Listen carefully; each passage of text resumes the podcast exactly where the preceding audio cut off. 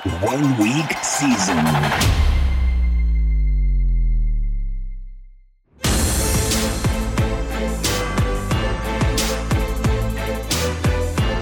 NFL Edge Audio. Browns at Ravens. Kickoff Sunday, October 23rd, 1 p.m. Eastern, over under 45 and a half. Game overview by Mike Johnson. Both teams are looking to bounce back from disappointing performances in week 6. This is a key AFC North matchup for a division that is still wide open, with all four teams currently within one game of each other. Cleveland's defense is clearly the worst unit in this game, which should play a big factor in determining the outcome and game flow. A tough recent stretch for the Ravens offense should be cured in this soft matchup at home. How Cleveland will try to win. The Browns blew some great chances early in this season to win games, and unfortunately for them, the NFL is an unforgiving league that will not feel sorry for you. They very easily could have been 5 0 through 5 weeks rather than 2 and 3, but they blew games and now face a very difficult stretch of 5 games against the Ravens, Bengals, Dolphins, Bills, and Bucks before Deshaun Watson returns from suspension.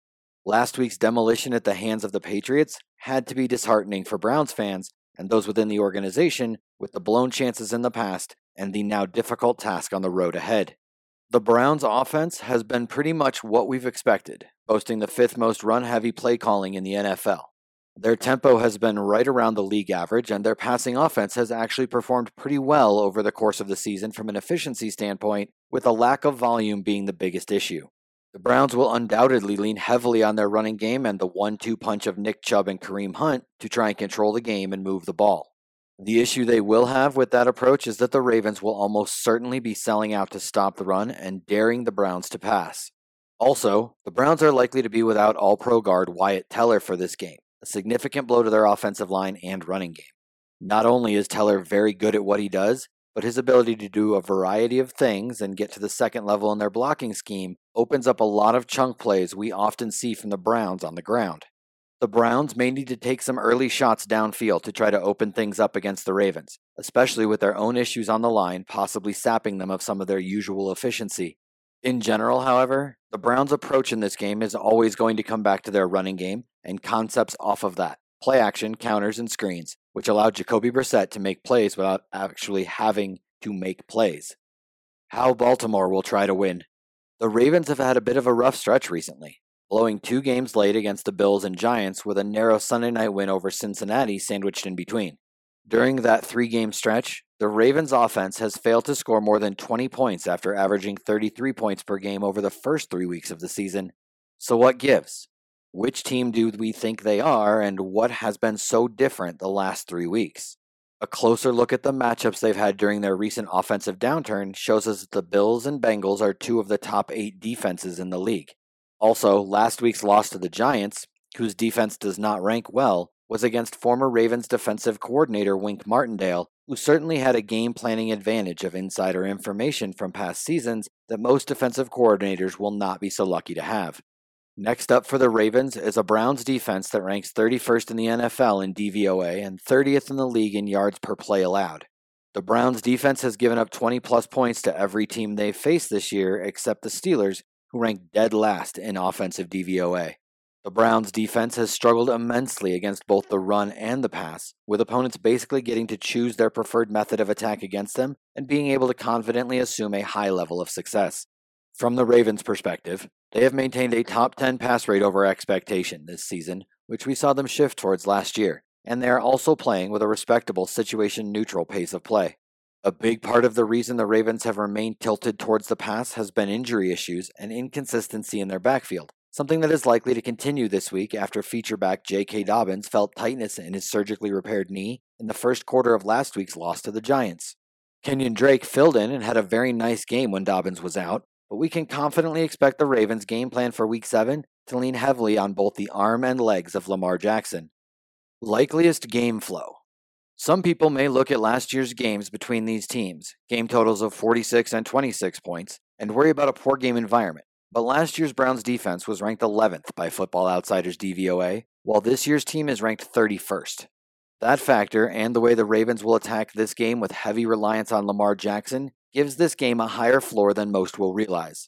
If the Browns are able to take an early lead, The Ravens should be able to move the ball relatively easily to catch up and or take the lead back. Meanwhile, if the Ravens take an early lead, there is the potential for a very similar game to what we saw last week when the Browns fell behind to the Patriots. In that game, the Browns simultaneously couldn't stop the Patriots and they couldn't get their offense going when playing from behind. The Ravens should control the ball more than the Browns early in this game, as the Browns are likely to have either short drives ending in punts, or if their drives are successful, it will likely be through some chunk plays through the air, punishing the Ravens for selling out to stop the run. Both scenarios which lend themselves to short Browns possessions and putting the ball in Lamar Jackson's hands more often than not. Bucks at Panthers. Kickoff Sunday, October 23rd, 1 p.m. Eastern, over under 40. Game overview by Pappy. The Bucks are all in good spots against an overmatched opponent that has given up. Mike Evans has squeaky wheel appeal after catching all four of his targets last week in a loss. Cade Otton has been an every down player without Cameron Brate.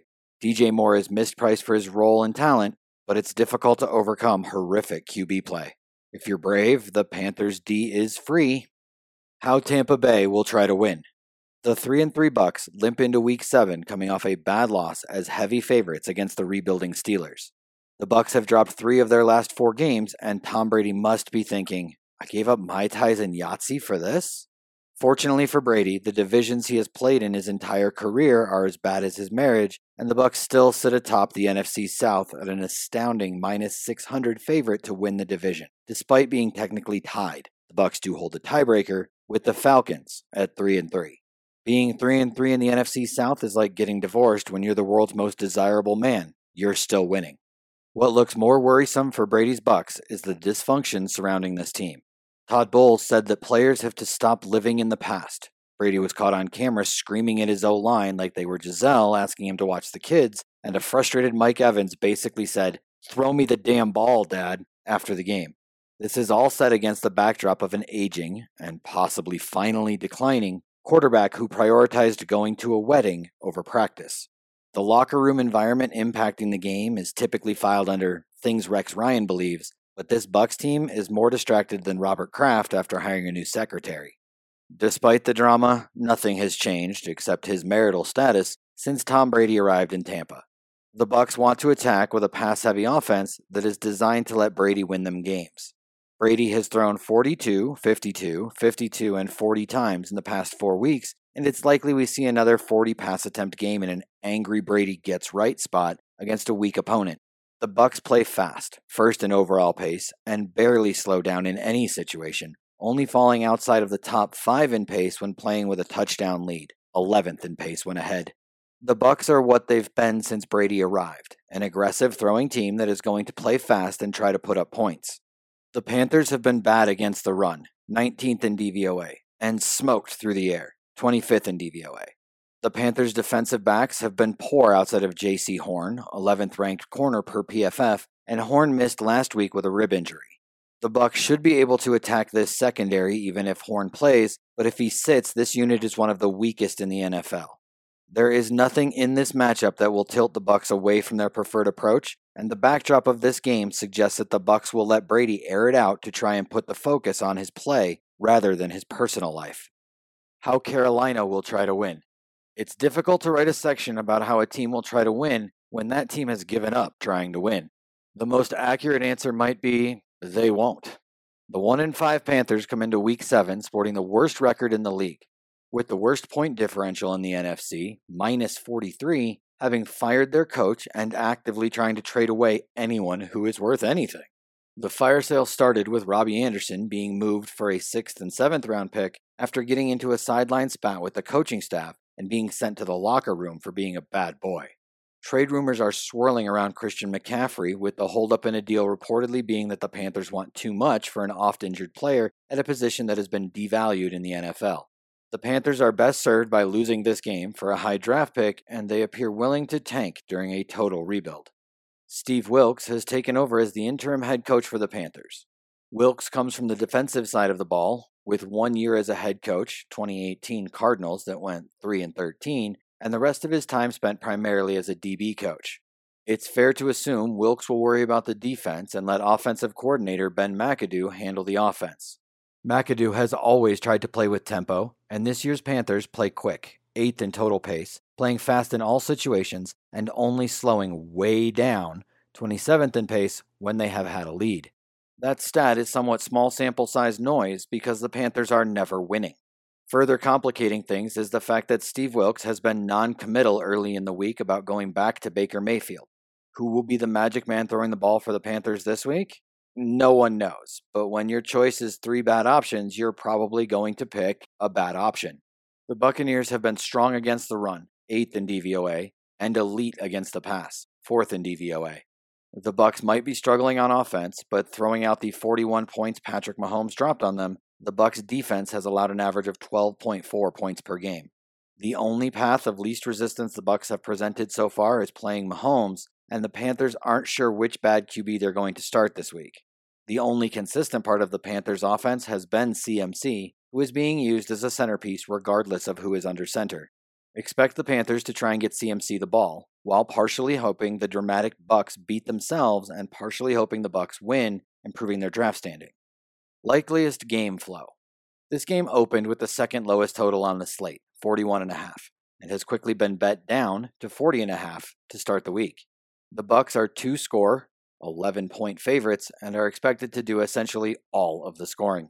The Panthers are a mess and are rocking one of the lowest team totals, 14.75, that you'll see all year. The most likely game flow is Angry Tom jumps all over the willing to lose Panthers and the Bucks open up a big early lead.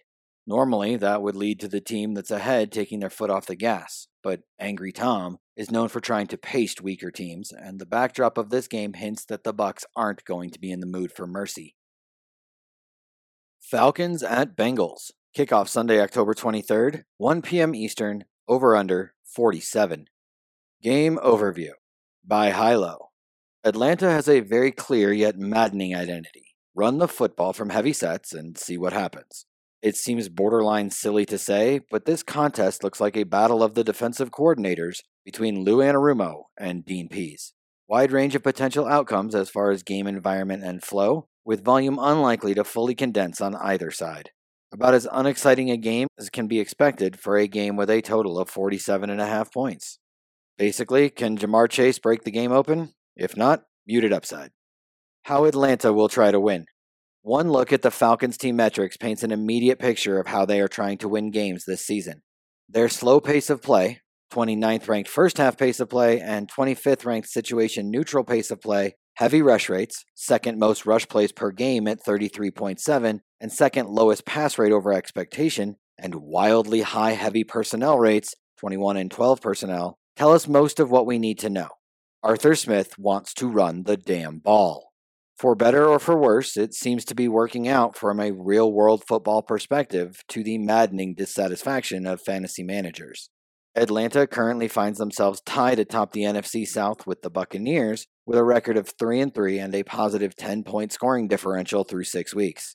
With that, however, electric tight end Kyle Pitts hasn't played over a 67% snap rate since week 2, and standout rookie wide receiver Drake London hasn't played over a 67% snap rate since week four, and that's with starting running back Cordarrelle Patterson on IR and out of the lineup over the past two weeks. Their 3 4 Jack based defense doesn't stand out on paper other than being a low blitz rate, Dean Pees led unit that plays man coverage at an above average rate. Basically, the identity of this team is to do the little things right on the football field and not beat themselves. The absence of Cordarrelle Patterson has left this backfield in a clear 1A, 2A, 2B timeshare with heavy fullback utilization, led by rookie running back Tyler Allgeier and his 4.4 yards per carry, two down grinder profile. Avery Williams, a former walk on cornerback at Boise State turned NFL running back, and Caleb Huntley, a 5'10, 229 pound between the tackles bruiser, mix in behind Allgeier for a team that is going to continue running the football if it is working. The matchup on the ground yields a well above average 4.66 net adjusted line yards metric against a Bengals defense largely holding opposing backfields in check to the tune of a 4.25 yards per running back carry allowed and only 18.6 fantasy points per game allowed to the position. Most notably, Falcons running backs have exactly one game all season with more than 17 running back opportunities, which came for starter Cordarrelle Patterson way back in week 1. Since then, they have spread the ball around enough to remove all fantasy consideration for all members. Finally, the Falcons have fed their backfield only 16 targets all season, which ranks last in the NFL. Things don't get any rosier for the pass game, at least not from a fantasy perspective. Rookie wide receiver Drake London carries elite underlying metrics through the first six games of his NFL career, like 37.1% targets per route run and 33.1% team target market share elite, good first, first, and second in the NFL, respectively. But the offense attempts only 22.8 passes per game, which ranks 31st in the league, ahead of only the Bears. Dynamic tight end Kyle Pitts has just 25 targets through five healthy games. Yeah, the weekly floor does not exist here. Olamide Zaccheaus is technically the starting wide receiver opposite London, but he has seen just 18 total targets through six games. KhaDarel Hodge, Bryan Edwards, and Damiere Byrd fight for the scraps behind London and Zaccheaus, with blocking tight end Parker Hesse seeing the field more than Kyle Pitts. Woof. How Cincinnati will try to win. The Bengals play at a middling pace, almost exclusively from an 11 personnel. A total of two offensive snaps over the previous two weeks have come from either 12 or 21 personnel, making them one of the easier teams to project from a fantasy perspective on a weekly basis. Their offense has been at or above league average in plays in all but one game this season and has surged to the fifth highest pass rate over expectation, PROE, value in the league, averaging the sixth most plays per game, 67.2, and the 10th most pass attempts per game, 38.2. Defensive coordinator Lou Anarumo utilizes a 4 2 5 base nickel scheme with above average man coverage rates and has held opponents to the sixth lowest drive success rate and 10th fewest points per game this season. The Cincinnati backfield is easy to project on a weekly basis, with Joe Mixon firmly established as the lead back and Samaje Perine operating as the change of pace back. Both are highly capable in any situation, meaning Perine can be thought of as a true breather back as opposed to anything situational. Mixon leads the NFL in red zone opportunities, has run the third most routes at the position, and has underperformed his expected fantasy points per game by over 25% to start the season.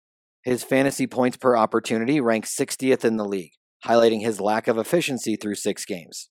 That said, all indicators point to him bucking the trend at some point, which is likely to lead to an eruption game without warning. The pure rushing matchup yields a borderline elite 4.63 net adjusted line yards metric against a Falcons defense allowing 4.49 yards per running back carry and 22.4 fantasy points per game to opposing backfields. Second year standout Ja'Marr Chase has been in or out on every pass play for the Bengals this season, but has earned targets at a non elite 25.9% targets per route run rate. Tee Higgins checks in behind Chase at 24.2% targets per route run, while slot receiver Tyler Boyd brings up the rear at just 13.1%. Quarterback Joe Burrow has largely struggled in the deep passing game, ranking 29th of qualified passers in yards per attempt on passes greater than 20 yards downfield, keeping the overall offense confined to primarily intermediate work. All of Chase, Higgins, and Boyd hold ADOTs between 9.1 and 10. The Bengals running backs have accounted for 49 total targets through six games, which is seventh most in the league, while the tight ends have accounted for 37 total targets. The three primary wide receivers have accounted for 139 total targets, good for a 62% positional target rate and right at league average. Basically, the elevated PROE value is the primary contributor to volume across the board. We finally got a glimpse of Ja'Marr Chase's game breaking upside last week, reminding us all of what he can do with the ball in his hands. Likeliest game flow. Both of these teams draw their primary identity from their defense and more specifically, their defensive coordinators, but have wildly different outlooks on offense to pair with it. Whereas the Falcons lean extremely run heavy behind heavy personnel sets in attempt to slow games down, the Bengals look to be aggressive through the air from 11 personnel to keep teams on their heels defensively. That said, the starting point from a game environment perspective is very much on the defensive side of the ball for both teams, which will likely serve to keep the game muted, at least to start. Where it eventually moves from there depends largely on which team can be successful in the red zone, leaving the eventual game flow with a wide range of potential outcomes. Enjoying the game breakdowns? Go to oneweekseason.com and become a subscriber to gain access to in depth analysis, strategy interpretations, and more to help you bring your daily fantasy football game to the next level. Lions at Cowboys. Kickoff Sunday, October 23rd, 1 p.m. Eastern, over under 49. Game overview by Hilo. Lots of moving pieces on the Detroit injury report, with Amon Ra St. Brown getting in his first full practice since injuring his ankle in week three, DJ Chark and Josh Reynolds listed as DNP on Wednesday, and D'Andre Swift returning as a limited participant for the first time since suffering an ankle injury in week three. Dallas should get quarterback Dak Prescott back from injury this week. The Lions' overall 58.26% pass rate and below average pass rate over expectation in three of five games reminds us of how they would like to win. They have just largely been unable to do so this season due to the routine negative game scripts they have found themselves in. Dallas should be afforded the opportunity to get a run game going that has largely struggled this season, particularly considering how good Ezekiel Elliott looked in Week 6 with likely positive game script and the elite matchup. How Detroit will try to win. It is clear that the Lions would like to return to smashmouth football behind a top 5 offensive line, but a defense playing man coverage at the highest rate in the league has not afforded them much opportunity to continue that game plan deep into games. As such, it's likely we see them start the game this week attempting to control things on the ground, but a Dallas defense holding opponents to 4.35 yards per carry and the fourth lowest drive success rate against is likely to turn the Lions to the air sooner rather than later. When that happens, look out, friends. The Cowboys have a relentless pass rush, and Jared Goff is back to being hashtag not good when under pressure, which is likely to lead to sacks and potential for turnovers, placing the Lions deeper into negative game script. Overall, expect the Lions to be forced into a linear increase in aerial aggression as the game progresses. The Lions are expecting D'Andre Swift back from an extended absence due to ankle and shoulder injuries. Coming off their bye, there is no reason to expect a decrease to his workload, assuming he returns to a full practice at some point this week. Swift has played only two fully healthy games this season, seeing 18 and 10 running back opportunities in those contests. Jamaal Williams saw 13 running back opportunities in those same two games and will be involved regardless, with the ultimate split in opportunities likely coming down to Swift's level of health. The pure rushing matchup yields a robust 4.685 net adjusted line yards metric behind the league's third ranked run blocking offensive line. Craig Reynolds is on hand to handle any change of pace work dependent on the health of D'Andre Swift. It's likelier than not that the Lions are forced into increased aerial aggression as the game progresses. Amon Ra St. Brown returned to a full practice on Wednesday, signaling a return to full health coming out of the bye. St. Brown averaged 11 targets per game over the first three weeks of the season before missing week four and playing on an injured ankle in week five. Josh Reynolds and DJ Chark failed to practice on Wednesday, which is not good news coming out of the bye. Kalif Raymond and Tom Kennedy would be next men up, likely in that order, should either miss again this week. St. Brown ranks second in the league in targets per route run rate at 34.8% and should lead this team in receiving for the rest of the season. Tight end TJ Hockenson ranks in the top 12 at the position in routes run, route participation rate, targets per route run, and team target market share, but he fails to crack the top 7 at the position in any of those metrics and holds a modest 7.4 ADOT good for 13th. The pass offense is legitimately Amon Ra and then everyone else, particularly if Chark and or Reynolds can't go. The primary detractor of the pass offense here is the elite pressure rate forced by the Dallas defensive line and second level, which is likely to limit the average intended air yards from quarterback Jared Goff. As such, volume should be the primary indicator of fantasy goodness here. How Dallas will try to win. The Cowboys have finished below league average in pass rate over expectation in every single game this season, with an overall pass rate of only 54.19% on the year. They are, however, mixing that with an elevated pace of play, fifth in situation neutral pace of play, and ninth in overall pace of play, that should, theoretically, combine with a top five defensive unit to wear down an opposing defense over time due to elevated pace and increased time of possession. But the underperforming Dak Prescott and backup quarterback through six games have kept their offensive drive success rate at a paltry 28th rank. Basically, everything hasn't come together at once for the Cowboys just yet, which has meant they have averaged only 59.7 offensive plays run from scrimmage over the first six weeks. The intent is clearly evident but the execution has yet to fully be there. That should change this week against an opponent yielding 5.46 yards per running back carry.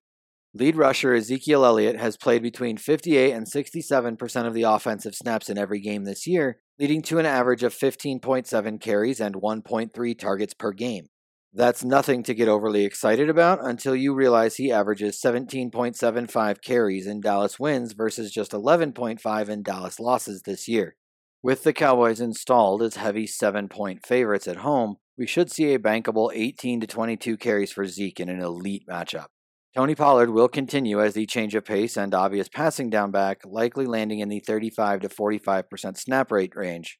The matchup yields an elite 4.74 net adjusted line yards metric behind a finally healthy Dallas offensive line. Of note, Zeke has only 8 targets through 6 games, and Pollard has only 16 targets through 6 games for an offense targeting the running back position at one of the lowest rates in the league. CeeDee Lamb has established himself as a true alpha in the league, commanding an elite 33.1% targets per route run rate and 33.3% team target market share. Michael Gallup has returned to health enough to notch 22.4% and 19.0% marks while playing behind Noah Brown, who holds 20.1 and 17.8% marks, respectively. Tight end Dalton Schultz practiced in full Wednesday after being a surprise inactive against the Eagles in Week 6. He logged a full practice last Friday before eventually being ruled out for the game, so the nagging knee injury is clearly not fully healed at this point.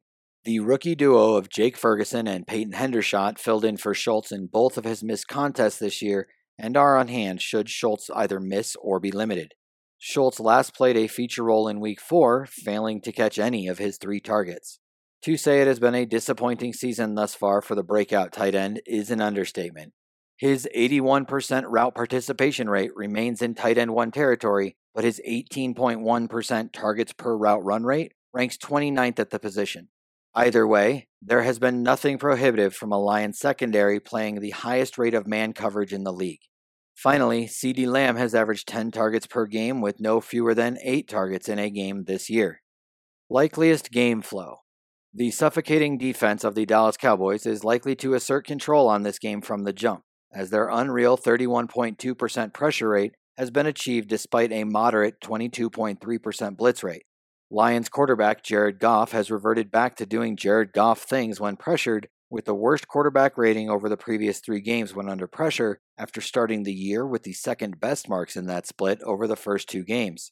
Since we know how the Cowboys would like to approach their offensive game plan, and since that lines up well with the deficiencies of the Lions' defense, we should see a likeliest scenario where the Cowboys are allowed to control the tempo, flow, and environment.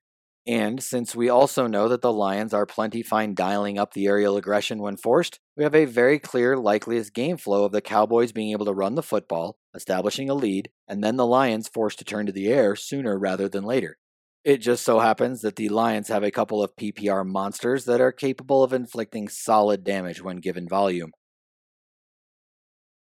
Giants at Jaguars. Kickoff Sunday, October 23rd, 1 p.m. Eastern, over under 43. Game overview by Hilo. These two teams rank 7th, 18.8, and 9th, 19.0 in points allowed per game. That said, the Jaguars have had the second easiest strength of schedule, SOS, and the highest DVOA variance, a measure of performance versus SOS, while the Giants have had the ninth easiest SOS and third worst defensive DVOA. Something doesn't add up for each of these teams. Furthering that discussion, the Giants are projected at 2.7 wins, but currently stand at 5 and 1, while the Jaguars are projected at 3.1 wins, but currently stand at 2 and 4. Both teams rank in the top 13 in average time of possession this season, and both teams rank in the top 8 in rush attempts per game. Kenny Golladay and Kadarius Toney continue to miss practice to start the week. Toney hasn't played since week 2, while Golladay hasn't played since week 4. Wan'Dale Robinson played only 23% of the team's offensive snaps in his first game action since playing only 9 snaps in week 1. How New York will try to win. It's quite amazing what a competent coaching staff can do for a team in such a short period of time. That statement cannot be more true or pertinent as it is when talking about the Giants this season. Completely retooled their coaching staff this offseason. Head coach Brian Daboll, offensive coordinator Mike Kafka, and defensive coordinator Wink Martindale are consistently placing this team in position to win games, resulting in a shocking 5 1 record through the season's first six weeks. As noted in the overview section above, predictive statistics and metrics paint a gloomier picture with New York projected for only 2.7 wins, but the overperforming nature of this team could not be possible without the coaching staff they currently have.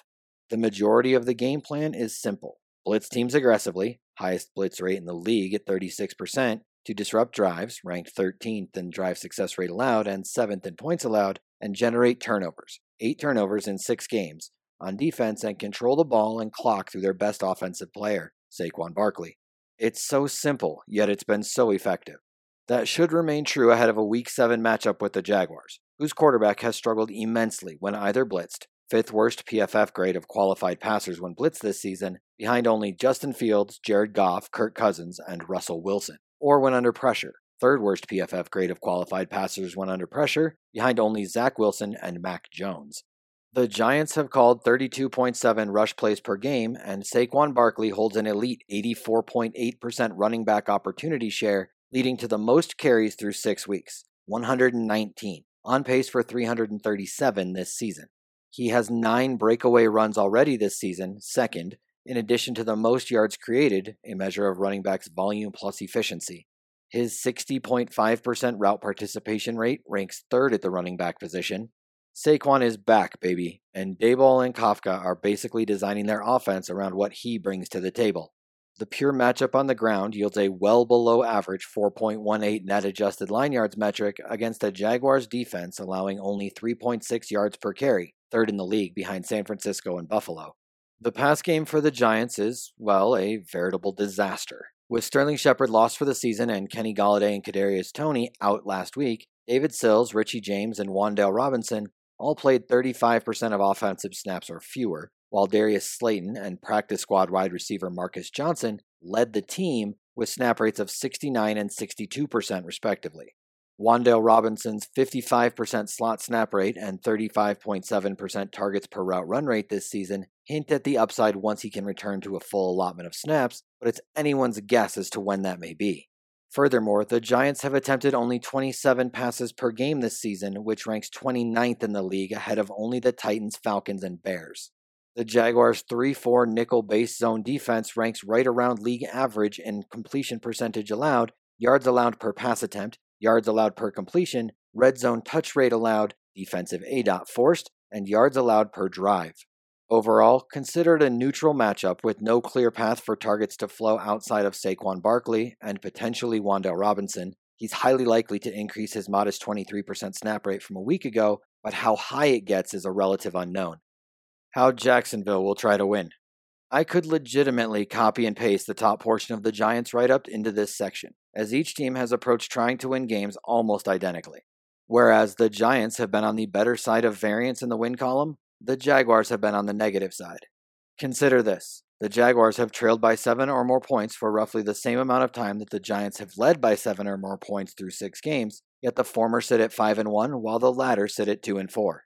The defensive side of the ball is largely where these two teams deviate, as the Jaguars are about league average in most major defensive metrics and appear more prevent than aggressive, playing a high rate of snaps from 3 4 nickel alignments. Another glaring difference is the backfield tandem utilized by the Jaguars, with James Robinson and Travis Etienne within 18 snaps through six contests. Offensive personnel rates largely change based on the opponent for the Jaguars, who run 11 personnel as their base look offense from a personnel perspective, but have shown the propensity to go heavy with increased rates of 12 personnel usage when necessary.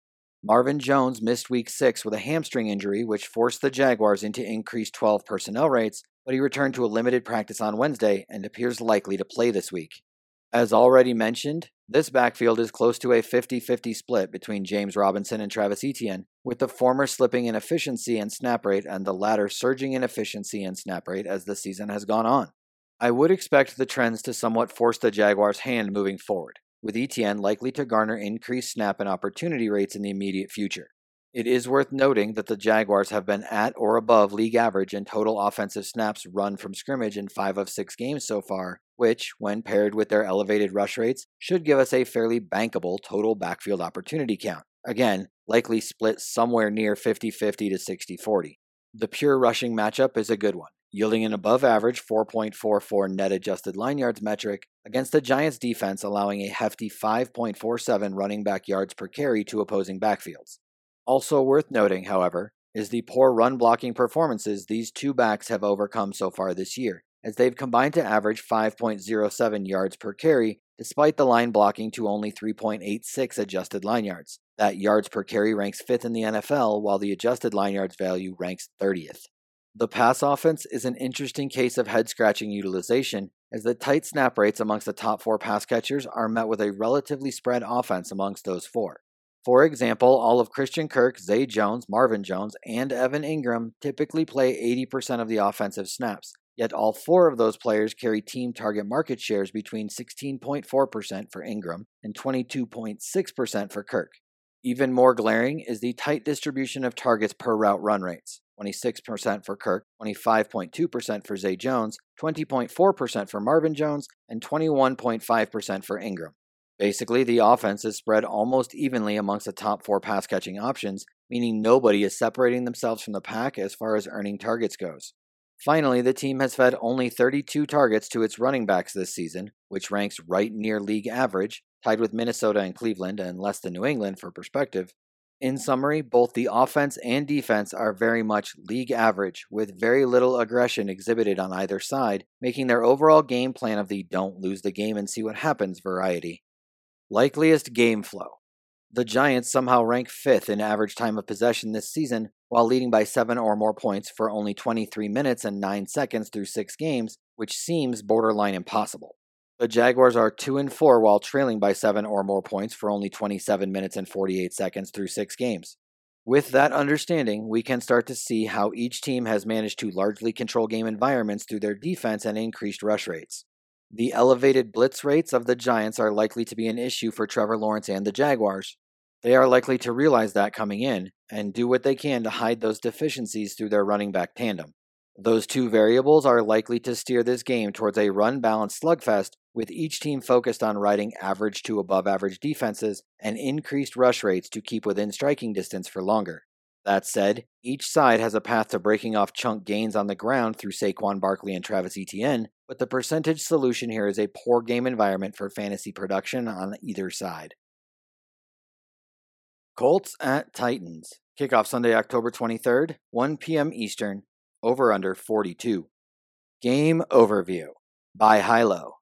This will be the second meeting between these two teams in a calendar month. NFL scheduling, figure this out. Jonathan Taylor returned to a limited practice on Wednesday, while Nyheim Hines was a full go. The Colts have been at or below league average in pass rate over expectation in every game but last week's victory over the Jaguars, and that was played without both Jonathan Taylor and Nyheim Hines.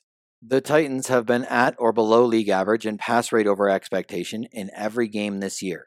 Winner of this game takes control of the AFC South approaching the midpoint of the season. The Titans have laughably scored only 14 second half points all season. How Indianapolis will try to win. The Colts look dynamic on paper with an average of 42.2 pass attempts per game, but the context is lost in translation with the team averaging the third most plays per game this season at 69.5. They ran 92 offensive plays in a week 1 overtime draw. Shout out to my OWS fam across the pond ran 81 offensive plays last week against the Jaguars team that ran for multiple splash plays and ran 79 offensive plays in an overtime win in week 5 against the hapless Broncos. Their other three games, they averaged 61.67 plays per game, including 66 against these same Titans. Their 65.71% pass play rate tells more of routinely negative game script than it does of the intention of this offense. As pointed out above, they have been at or below league average and pass rate over expectation in every game but last week's win, when they played without both Jonathan Taylor and Nyheim Hines.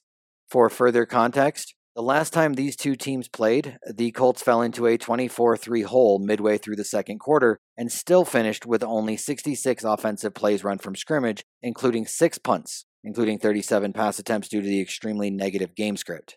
As in, nothing has truly changed with how this team wants to try and win games. Rather, it's much more likely the changing dynamics have been largely due to injuries in the backfield, paired with two overtime games and largely negative game environments. It appears likely the team will get back both of its top running backs, with Jonathan Taylor getting in a limited session on Wednesday after reportedly being close to playing in Week 6, and Nyheim Hines clearing the concussion protocol.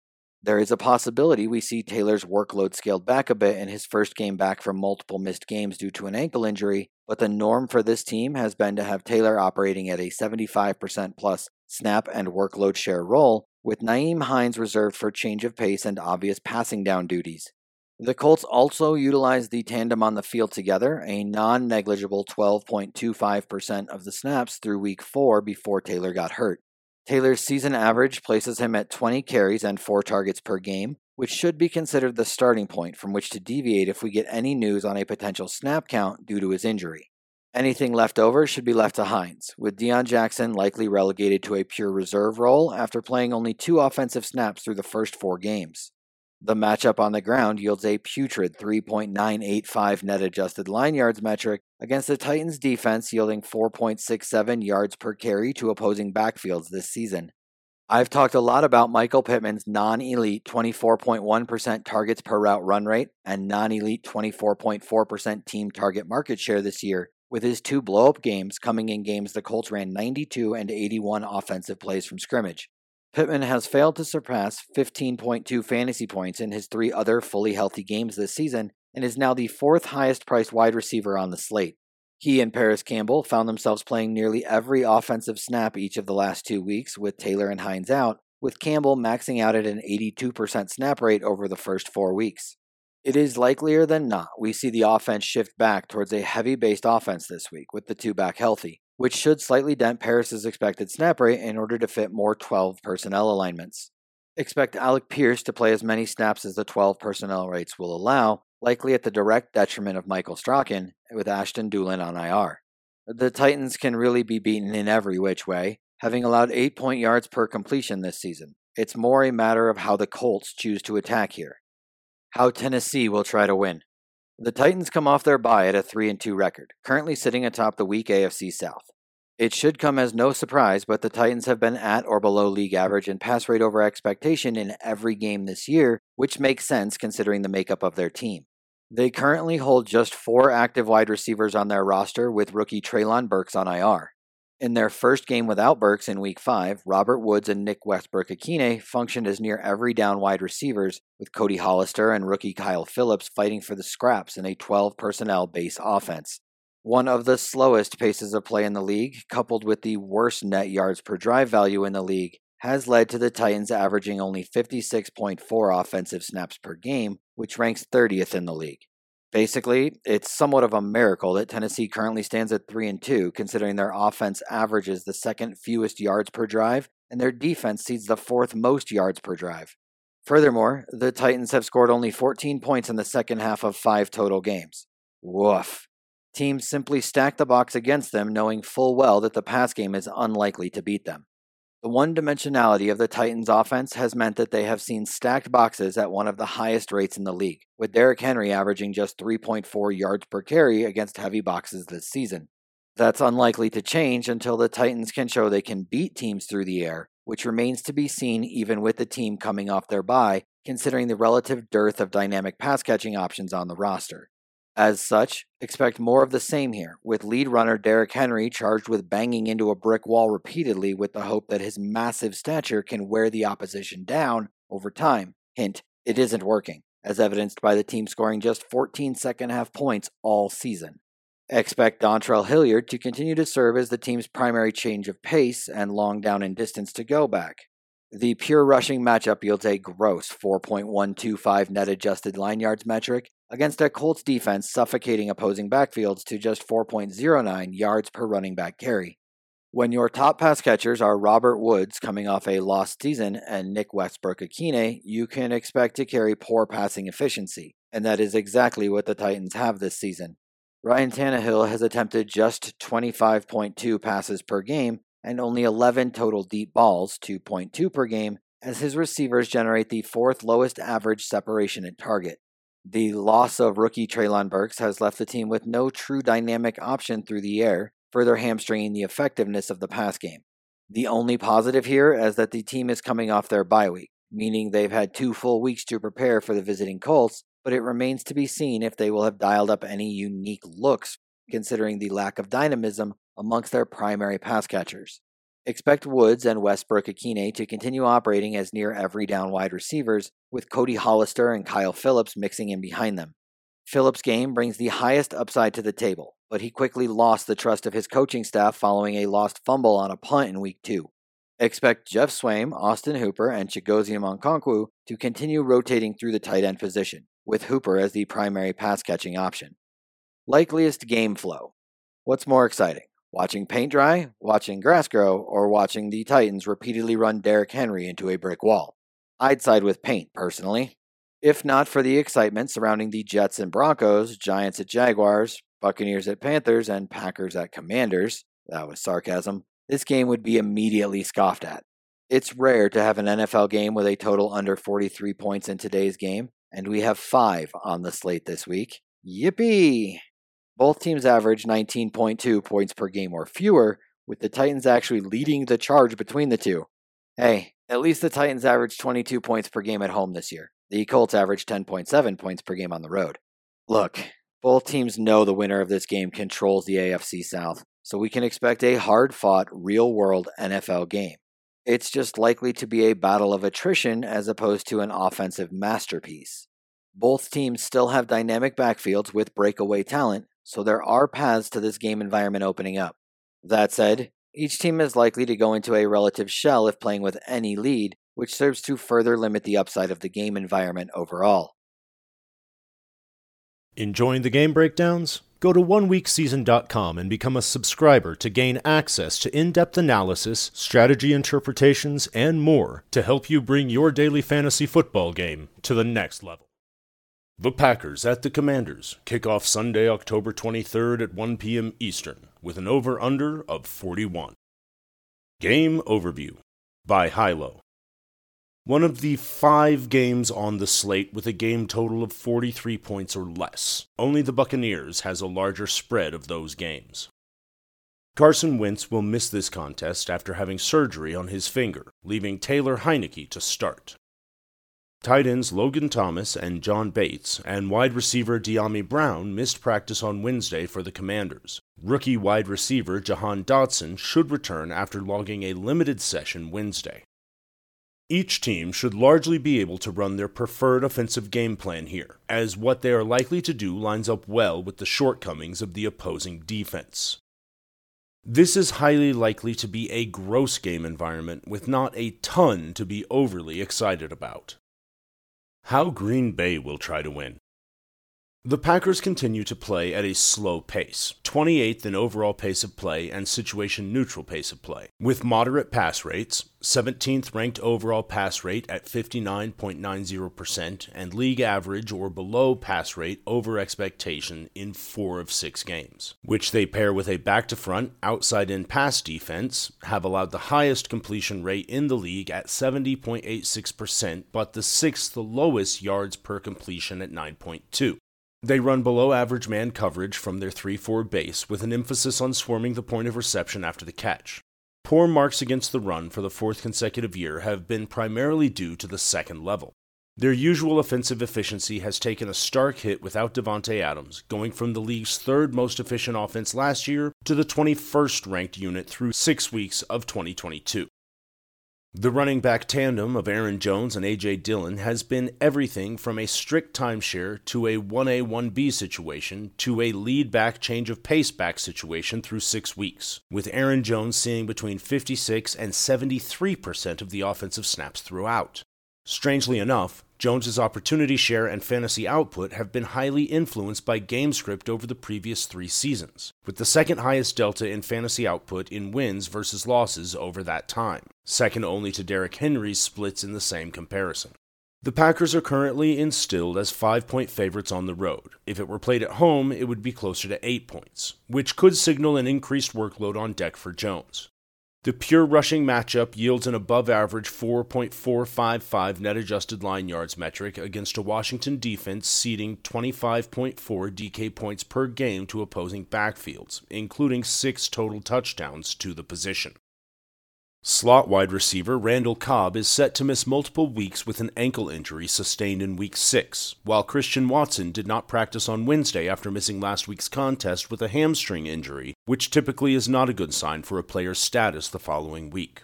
Sammy Watkins returned to practice this week after missing the team's previous four games. He should combine with Amari Rogers to fill the void in offensive snaps behind lead wide receivers Allen Lazard and Romeo Doubs.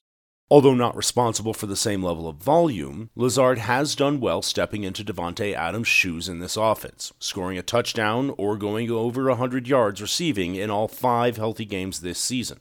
His low 20.9% targets per route run and 19.5% team target market share are nothing to get overly excited about, but the red zone role is robust 25% red zone target rate. Romeo Doubs holds a 21.8 targets per route run rate and 18.2% team target market share, while Cobb's 23.4 targets per route run rate will be missed over the middle of the field. Tight end Robert Tonyan set a season high snap rate in week 6 at 63%. Typically splitting time at tight end with elite blocker Marcedes Lewis. There is room to grow should the Packers increase their 12 personnel usage in the absence of Randall Cobb and Christian Watson how Washington will try to win. For how poor Ron Rivera is at in game management, he's actually an above average game planner. With a backup quarterback and matchup that tilts toward the ground and short to intermediate passing on deck, with injuries to their top two tight ends, I would expect an offense built around 11 personnel, the ground game, and Curtis Samuel. Taylor Heinicke is a career backup, with the heaviest game action of his career coming last season as the de facto starter. During the 2021 season, he threw the second most danger throws and second most interceptable passes, held the 26th ranked adjusted yards per pass attempt, and had the second lowest passer rating against zone coverages of qualified passers, of which the Packers utilized at an above average rate. That brings us back to the initial assertion in this section. I expect the Commanders to bias their game plan towards the ground game and the short passing game, primarily through Brian Robinson and Curtis Samuel. Brian Robinson made a remarkable recovery from multiple gunshot wounds to his leg to assert control over this backfield in Week 6. His 47% snap rate was the highest for the primary rusher since Week 2 when Antonio Gibson held a 54% mark. That said, this very well should continue to be a three way timeshare amongst Robinson, Antonio Gibson, and pass game specialist J.D. McKissic the latter of whom has seen snap rates between 40% and 53% in negative game scripts this season. The pure rushing matchup yields a borderline elite 4.665 net adjusted line yards metric against a Packers defense ceding 5.29 yards per running back carry and 26.4 fantasy points per game to opposing backfields. Finally, Brian Robinson saw 17 carries in the Commanders' battle of the trenches against Chicago, which should be viewed as a starting point moving forward. That said, don't expect much usage through the passing game, leaving him entrenched as a yardage and touchdown back, albeit in a plus matchup. The Commanders were already an 11 personnel base offense, but the absences of both of their top two tight ends and the likely return of rookie wide receiver Jahan Dotson is likely to leave them playing almost exclusively from 11 personnel this week. Washington has exactly five offensive snaps from 21 personnel the entire season. That should keep Terry McLaurin and Jahan Dotson on the field for the majority of offensive snaps, with Curtis Samuel likely surpassing a 90% snap rate out of the slot. The areas of the field that Samuel works line up well with both the matchup and the new starting quarterback's skill set, making it likely Samuel will see a slight uptick in receiving usage and volume this week. His low 4.4 ADOT means a lot has to go right in order for him to hit, but the floor should be slightly elevated this week. The Packers have gotten a lot of press for how much off coverage they have played this season, which has left the middle of the field open for crossing routes and slants. The problem for the Commanders is neither McLaurin nor Dotson have been running those routes, which have primarily been reserved for Samuel. Rookie tight end Cole Turner played a massive 93% of the offensive snaps a week ago, which amounted to only two catches on two targets for 23 yards. He is priced at the bare minimum once again and could theoretically increase his modest 14.7% targets per route run value this year based on the macro matchup. Likeliest game flow. While the commanders should largely be able to run their preferred game plan here, that game plan involves elevated rush rates and short area passing, which should mean they face numerous third and moderate distance to go situations. As in, Taylor Heinicke is likely going to be charged with converting third downs, which doesn't do much to instill confidence in the commanders this week. On the other side, the Packers should find success in the same manner, tasked with methodically marching the field through the ground game and short area passing game. It's just likelier to be successful than on the other side. That should lead to a relatively slow pace and grinded out game environment, which the Packers should eventually assert control over. The likeliest alternate game flow involves the Packers continuing to struggle offensively, which again doesn't leave a ton of room for fantasy upside. As such, any interest in this game should be of the one off variety, as the paths to upside from the game environment are extremely thin. The Jets at the Broncos. Kickoff Sunday, October 23rd at 4:05 p.m. Eastern, with an over/under of 38. Game overview by Mike Johnson. Treat this game like Medusa. Do not look directly at it, or you may turn to stone. The Jets have gone on a winning streak by riding their defense and running game while hiding Zach Wilson. The Broncos continue to be their own worst enemy, with opponents just having to wait long enough to let them beat themselves. The only offensive unit in this game that has shown a consistent pulse has been the Jets' running game. How New York will try to win. The Jets started the season 1 and 2 and appeared destined for another disappointing season before rolling off three straight victories against the Steelers, Dolphins, and Packers since Zach Wilson returned to the lineup. However, the winning streak has not necessarily been the result of anything Wilson is doing, but rather the way the Jets' defense has played and the success the running game has had in hiding him. Another huge part of the recent run of success has been their schedule, as they have beaten the Steelers, who made a QB change mid game, the Dolphins, who were playing with their third string QB for all but one play, and the Packers, who have been terrible on offense this season. Luckily for the Jets, another poor offensive unit is on tap for Week 7, which should allow them to continue their recipe for success. The emergence of Breece Hall and the execution of the Mike LaFleur running game, which originates from the San Francisco Shanahan scheme, has been key to the Jets' success. Zach Wilson has thrown a combined 39 passes over the last two weeks, and the Jets would undoubtedly like to see him throw only around 20 passes again this week against a Broncos pass defense that is the best in the league through six weeks and just held Justin Herbert and the Chargers in check on Monday Night Football. The Jets have run the ball around 60% of their plays over the past two weeks, and I would expect a similar approach this week for as long as that is feasible. Given the strength of the Jets' defense and the ineffectiveness of the Broncos' offense, along with mounting injuries for Russell Wilson, the Jets should be able to keep things close enough to stick with that approach deep into the game. How Denver will try to win. Head coach Nathaniel Hackett's attempt at running an NFL team has looked eerily similar to how I expect things would look if I were to attempt to direct a Broadway play. Sure, I have a pretty good idea of the basic way things are supposed to work, but I would be completely clueless on dozens of logistical things, and there would be zero rhythm, timing, or consistency in the performance. In the end, I would make some people who are among the most talented in the world at what they do look relatively lost and embarrass us all in the process, while making everyone watching wish they had spent their time doing literally anything else. While Hackett has certainly been in over his head, Russell Wilson is right there next to him in terms of disappointing performance and head scratching comments and decisions. He has repeatedly missed open throws or thrown to covered receivers when other players were wide open. Wilson, who has been a highly graded passer throughout his career, currently ranks 25th out of 29 qualified passers in PFF grade and 23rd in the NFL in QB rating. Wilson also has a career low yards per attempt of 7.3 through 6 weeks.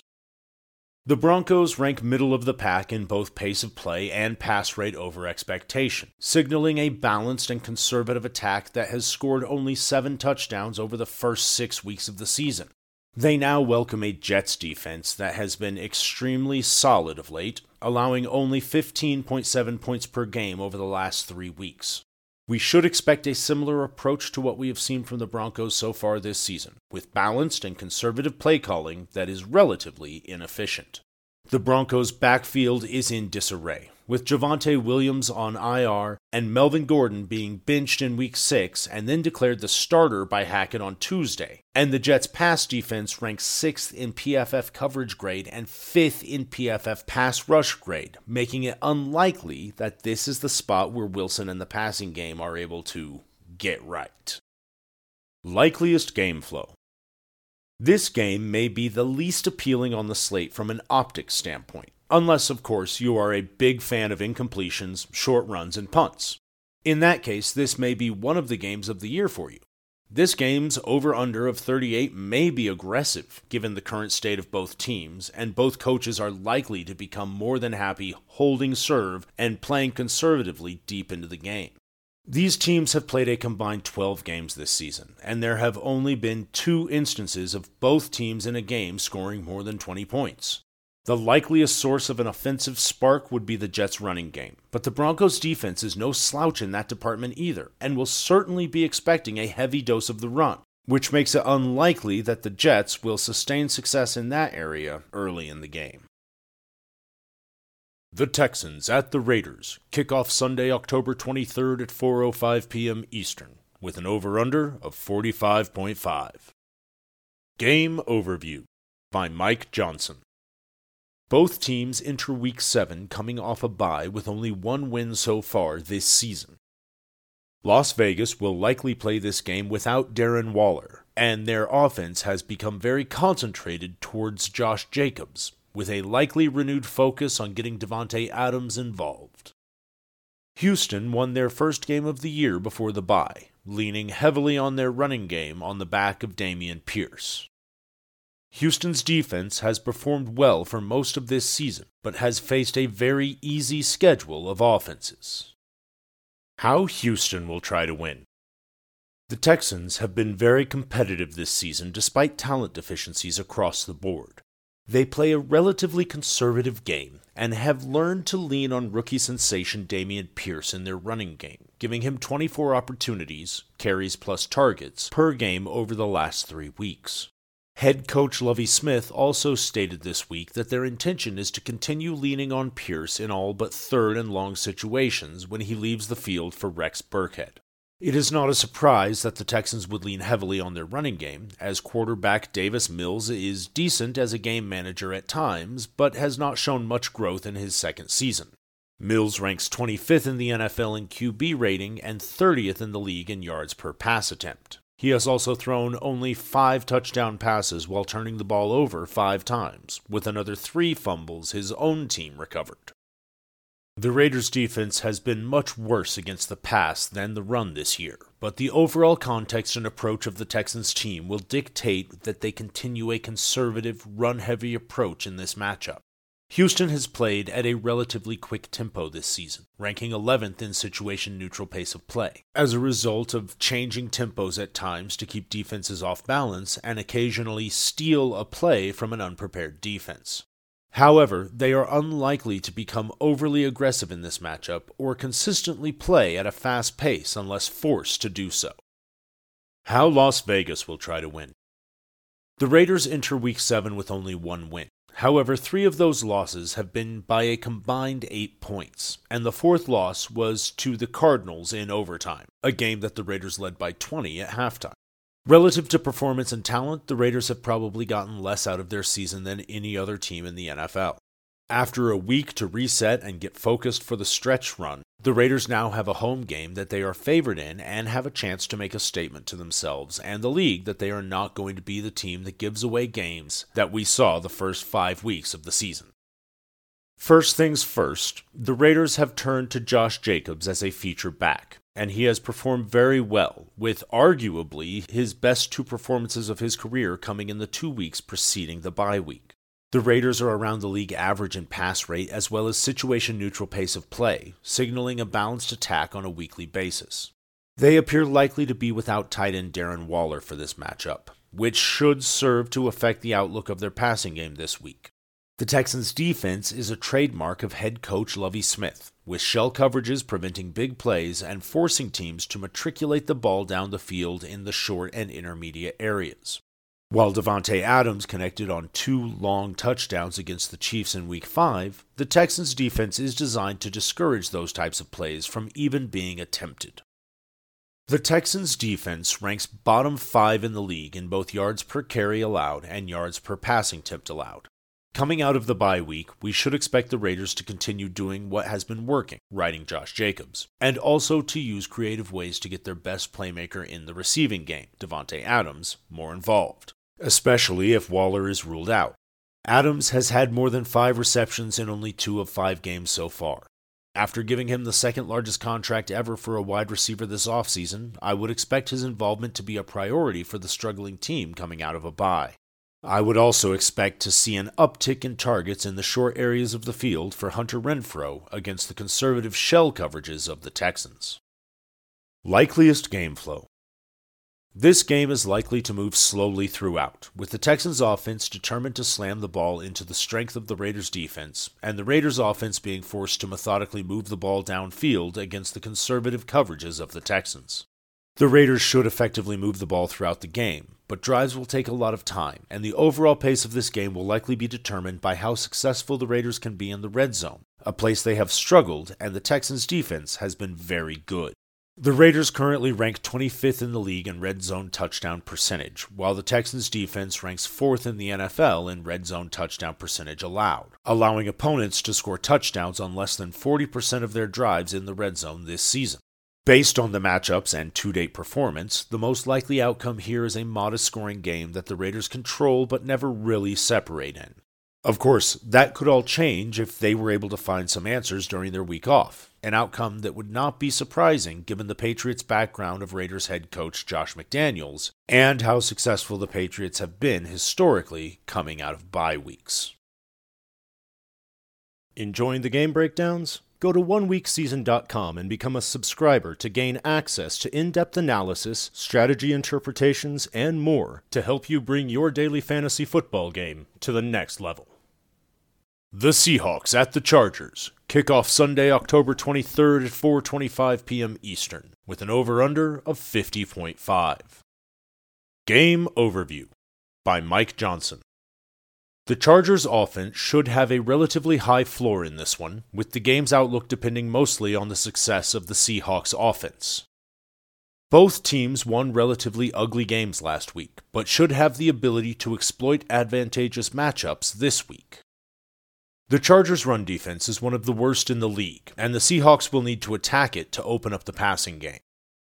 The Chargers' passing game should be able to attack Seattle all over the field, and their up tempo pace should give the Seahawks fits. How Seattle will try to win.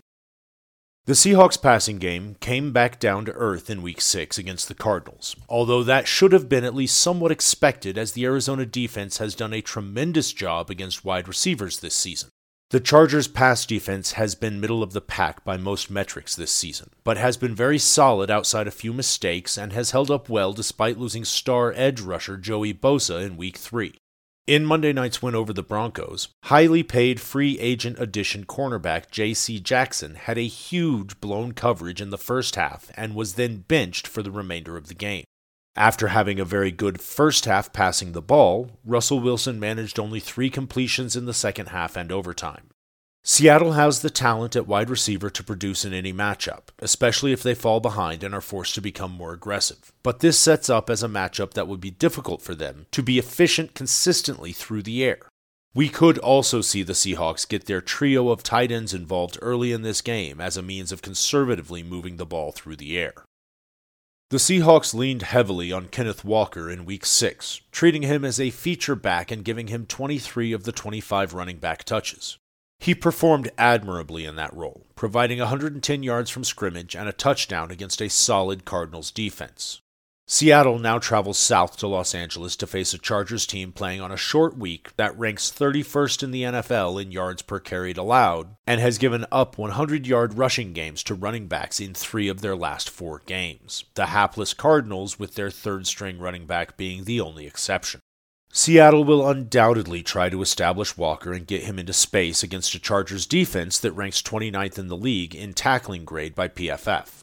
The Seahawks have to be aware of their defensive shortcomings against such a high powered offense and will certainly be looking to keep this game in striking distance and not allow the Chargers to get rolling and build a big lead.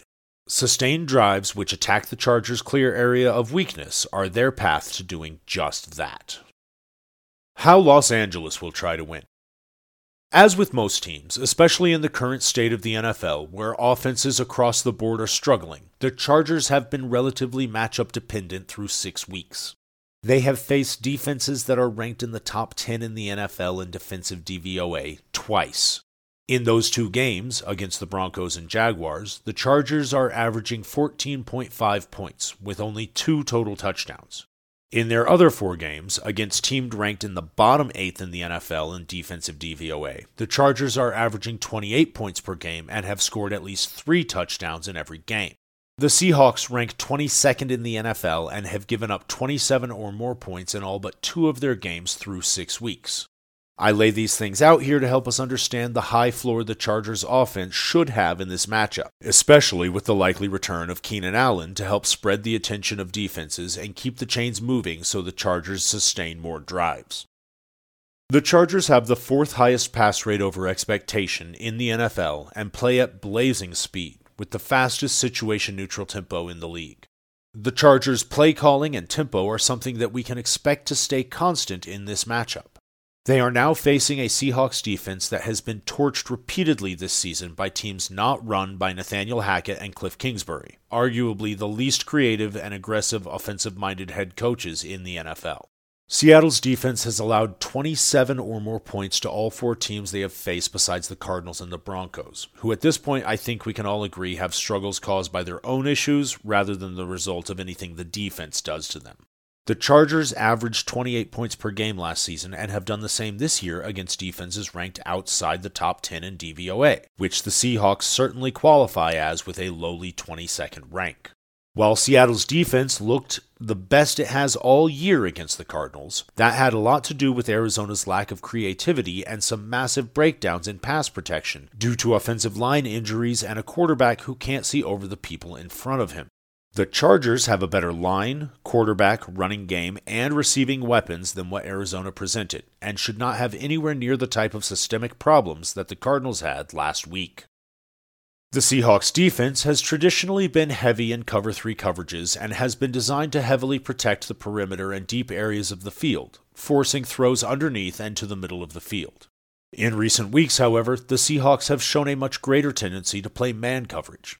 After playing man coverage on less than 10% of their defensive snaps in the first three weeks, the Seahawks changed course and played man coverage on 40% of their snaps in week 4 and 5.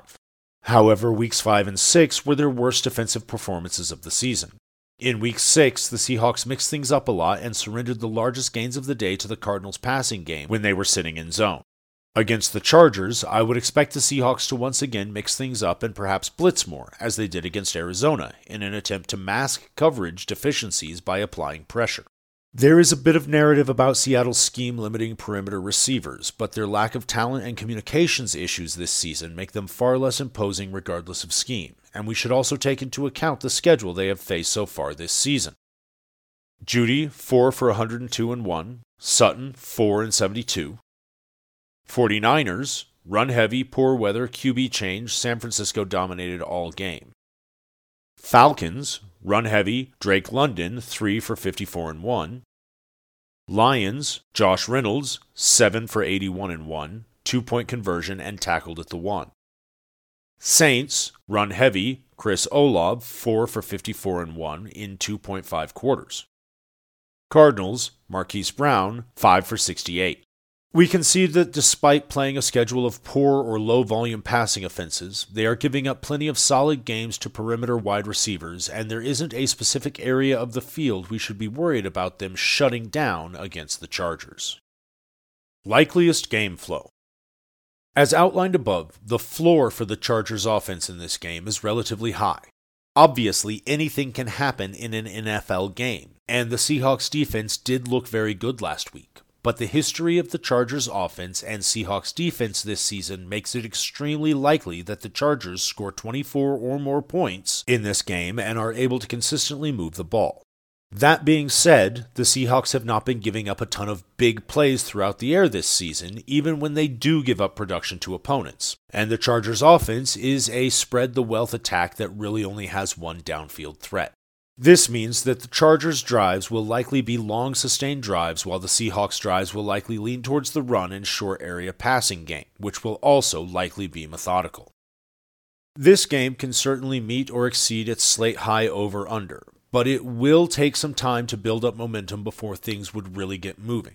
It will be interesting to see how things play out, as the path to a high scoring game may be hurt by the Chargers getting out to a big lead.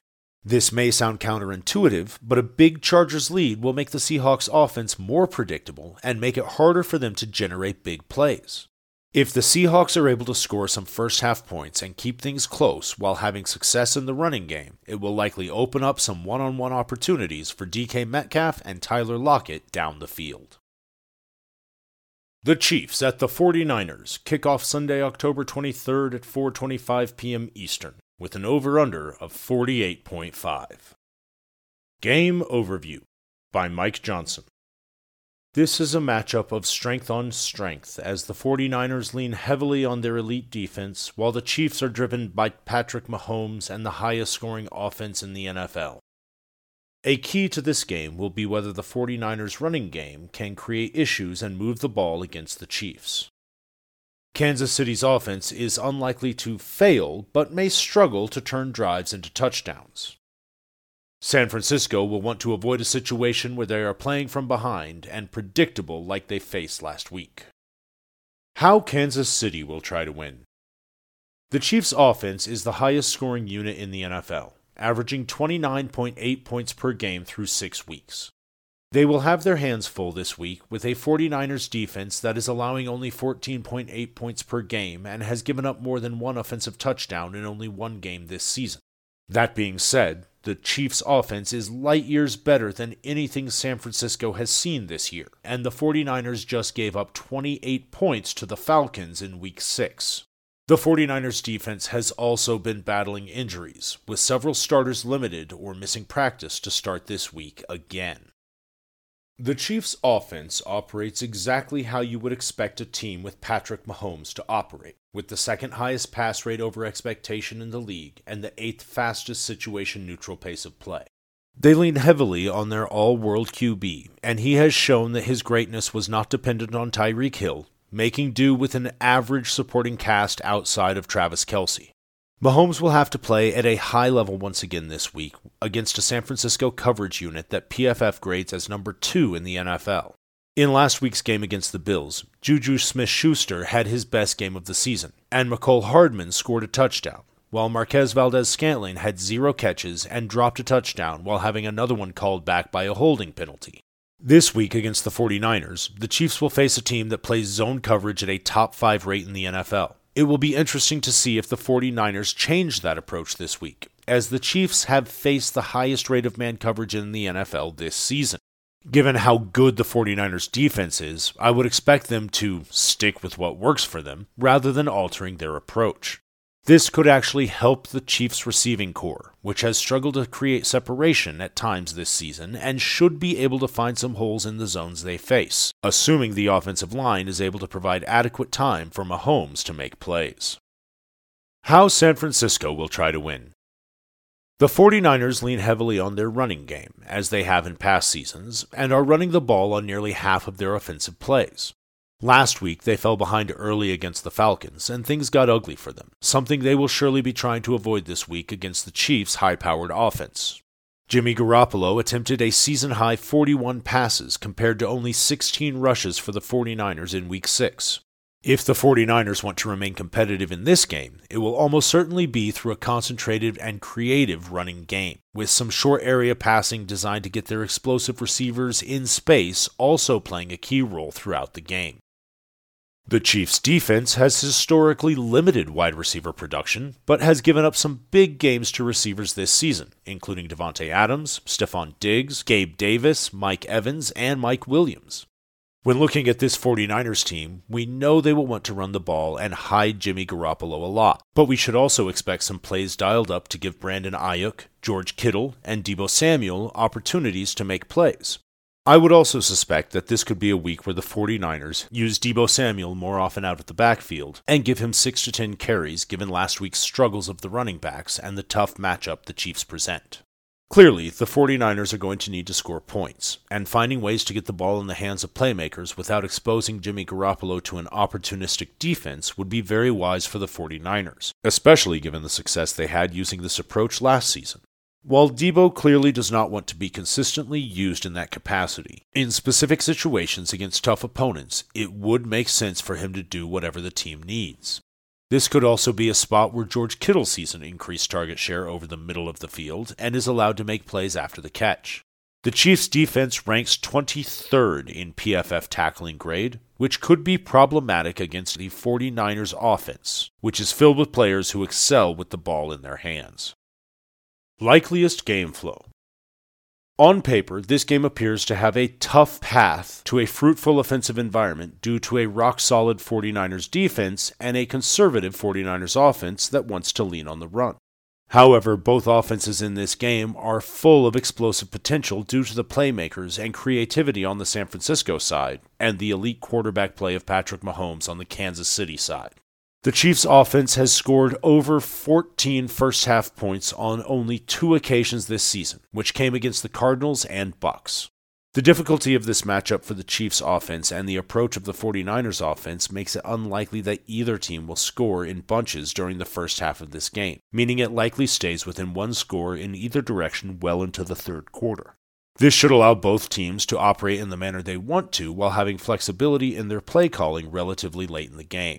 The Chiefs have fallen behind by 10 or more points twice this season, against the Chargers and Raiders, and were able to come from behind to win in both instances.